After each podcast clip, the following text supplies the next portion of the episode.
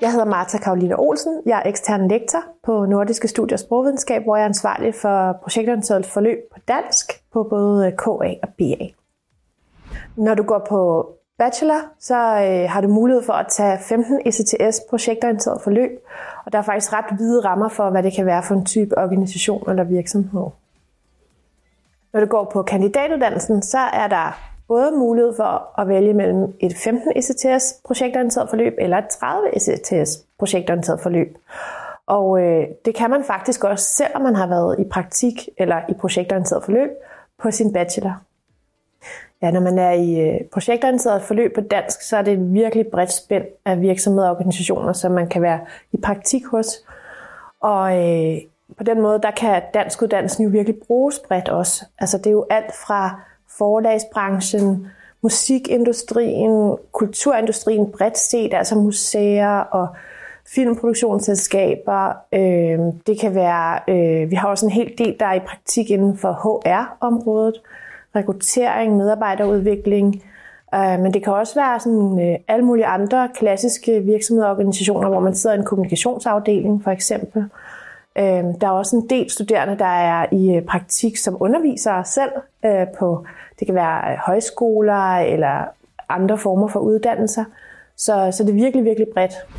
Fra KU's side, der har vi jo en ramme for, hvordan sådan et forløb her skal fungere, for at vi kan godkende en, en aftale med et, et værtssted øh, i forhold til et projektorienteret forløb. Der er nogle krav, man skal leve op til.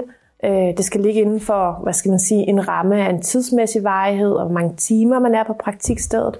Så det er ret væsentligt. Men derudover så har vi også et undervisningsforløb, som man følger på ikke specielt mange gange undervisning, men det er holdbaseret undervisning, hvor vi netop øh, sørger for, at den studerende bliver klædt på med teori til at kunne skrive en rigtig god praktikopgave. Fordi det er ikke bare en hvad skal man sige, dagbog, man skal skrive til slut, men det er netop også en organisations- og kulturanalyse. Man skal have forståelse for den branche, man er blevet en del af i sit projektorienterede forløb, og de opgaver, man selv arbejder med fagligt. Så, og derudover så er der jo også den individuelle vejledning, man får øh, med mig som vejleder, og, øh, og det er også det, der peger hen imod at skrive en god opgave. Bredden i de arbejdsopgaver, man kan sidde med i øh, sit projektorienterede forløb i virksomheden, det er også øh, selvfølgelig meget sprogrelateret, ofte kommunikationsrelateret, men, øh, men det kan jo være også, at man sidder ansvarlig for en del af de sociale medier, man er med til at udvikle strategi eller øh, forny en hjemmeside, eller stå for events for eksempel. Øh, vi har studerende, der er på det kunne være øh, biblioteker eller lignende, så man udvikler events til, til målgrupper. Der er også studerende, der for eksempel er inde på Christiansborg, hjælper med sådan politisk kommunikation og interessevaretagelse, så det er utrolig bredt. Øh, men altså så længe det har at gøre med øh, nogle sproglige kompetencer, kommunikation, mennesker, kultur, så, øh, så er det karakteriserende for de opgaver, man sidder med. Det giver noget helt øh, unikt at tage et projektorienteret forløb som en del af din universitetsuddannelse, fordi man får brugt nogle helt andre sider af sig selv og får en helt anden dimension i sin faglighed. Det her med at få omsat sine faglige kompetencer for universitetet i forhold til arbejdsmarkedet, få prøvet sig selv af på en arbejdsplads.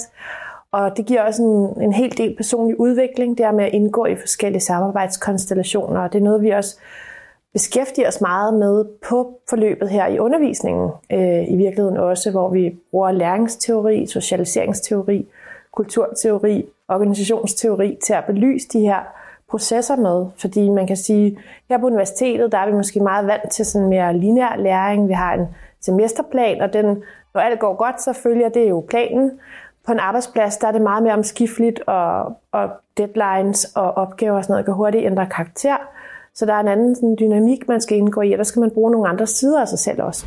Noget af det, som vi typisk ser mange studerende få ud af at være i projektorienteret forløb, det er jo øh, et, en masse erfaring med en helt anden type opgaver. Det her med at omsætte sine kompetencer og kvalifikationer fra, fra universitetet på et jobmarked, så det styrker jo den erhvervsrettede profil rigtig meget.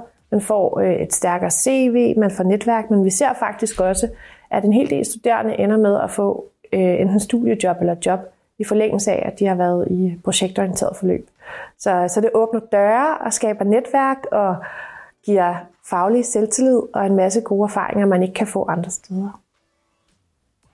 et godt råd for mig til studerende, som overvejer at gå i projektorienteret forløb, det er at tænke over, jamen, hvad kunne jeg virkelig godt tænke mig at arbejde med efter endt uddannelse.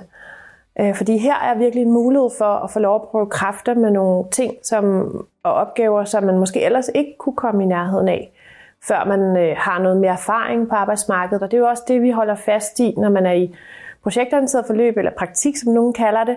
Men det er ikke et arbejde, det er ikke et studiejob, det er rent faktisk en del af ens øh, uddannelse og læring, så man skal have lov at arbejde med nogle opgaver, man ikke har prøvet før. Så det er en mulighed for at prøve sig selv af og prøve kræfter med nogle drømme, man har i forskellige øh, former i, i forhold til den, de brancher, man godt kunne tænke sig at være en del af.